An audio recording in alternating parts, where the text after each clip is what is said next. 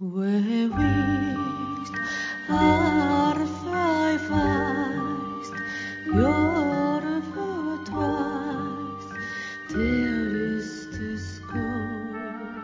ぼ日刊階段山猫便第25夜今夜ご紹介するのは霊媒師というお話です。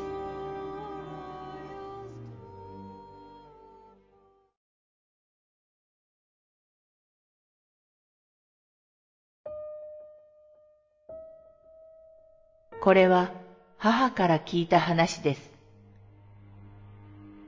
親戚に体格の良いおじさん。私から見て母からは義理の兄がいた。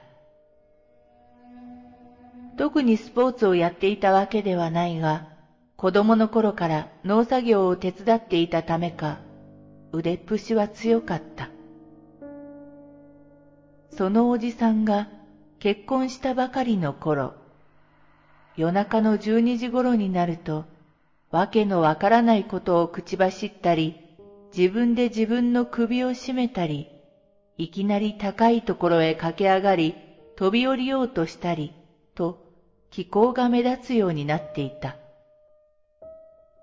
しかも不思議なことに30分ほど経つとピタリと収まり、その間にやっていたことは全然覚えていなかった。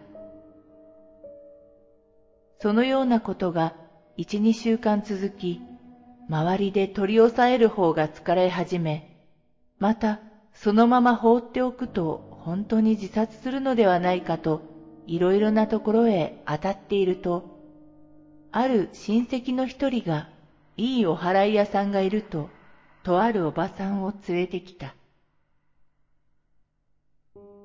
おばさんは、特にこれといって変わった感じは受けなかったが、おじさんを見るなり、あんた、呪われてるよ。心当たりはないですか？と聞いてきた。おじさんには心当たりが一つだけあった。最近結婚した奥さんが以前ヤクザのような男と付き合っており、ひどい仕打ちに耐えかねた奥さんから頼まれて、相手から強引に別れさせ、それがきっかけのような形で結婚したのだ。呪いをかけられる相手として浮かんだのは、その男しかないと思ったので、そのおばさんにそう答えた。するとおばさんは、そんな男に大きな力はないと思うから、きっとお金で雇っているのね。まあ、任せときなさい。今晩一晩お払いしときますから、一週間ほどしてからまた来ますから。本当に払えていたら、その間何もないはずですから。お金はその時に準備しておいてくださいね。そう言って、一、二時間ほど不思議なお祈りをして帰っていった。ところが、その夜からピタリと気候はなくなり、家族みんなぐっすり眠れるようになった。やがて一週間が経ち、そのおばさんにある程度のお金を払いお礼をした。母は好奇心が強いので、そのおばさんと世間話をしながらいろいろ聞いてみたが、一番気になっていたことを聞いた。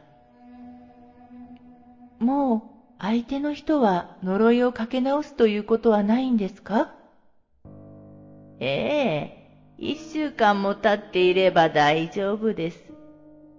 私のは呪いを払ったんじゃなく返したんですから。相手は私と同じような商売の人。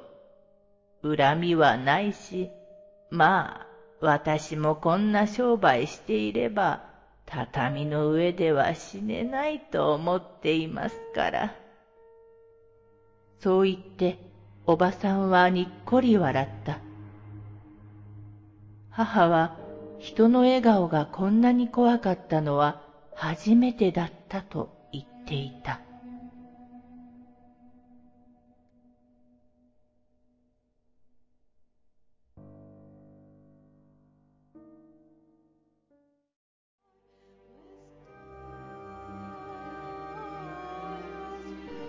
今夜のお話いかがだったでしょうか？ほぼ日刊怪談山猫便ではポッドキャストにてミニ怪談朗読をほぼ毎日深夜0時に配信してまいります。それでは皆様おやすみなさい。良い夢を。